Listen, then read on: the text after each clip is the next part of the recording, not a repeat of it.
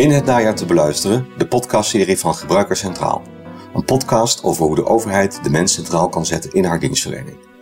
Dat doen we aan de hand van verschillende thema's. Ik ben Wolfgang Ebbers, hoogleraar aan de Erasmus Universiteit Rotterdam en adviseur bij PBLQ. En ik presenteer samen met Ludwien van der Weijga van de Radboud Universiteit Nijmegen de podcastserie over inclusieve dienstverlening bij de overheid. Hoe kan iedereen meekomen? De wereld digitaliseert.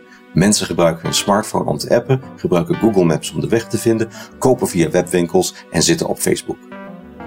De overheid gaat in deze ontwikkeling mee en communiceert steeds meer digitaal. Maar deze digitalisering kent ook risico's. Voor sommige mensen gaan deze digitale ontwikkelingen veel te snel.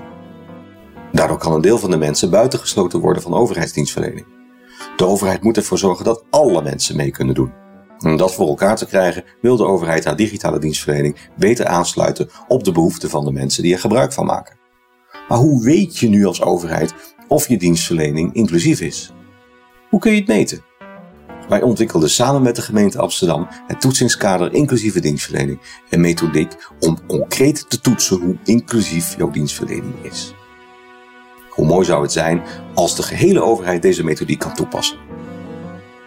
Dat is wat we uiteindelijk willen en waaraan we werken.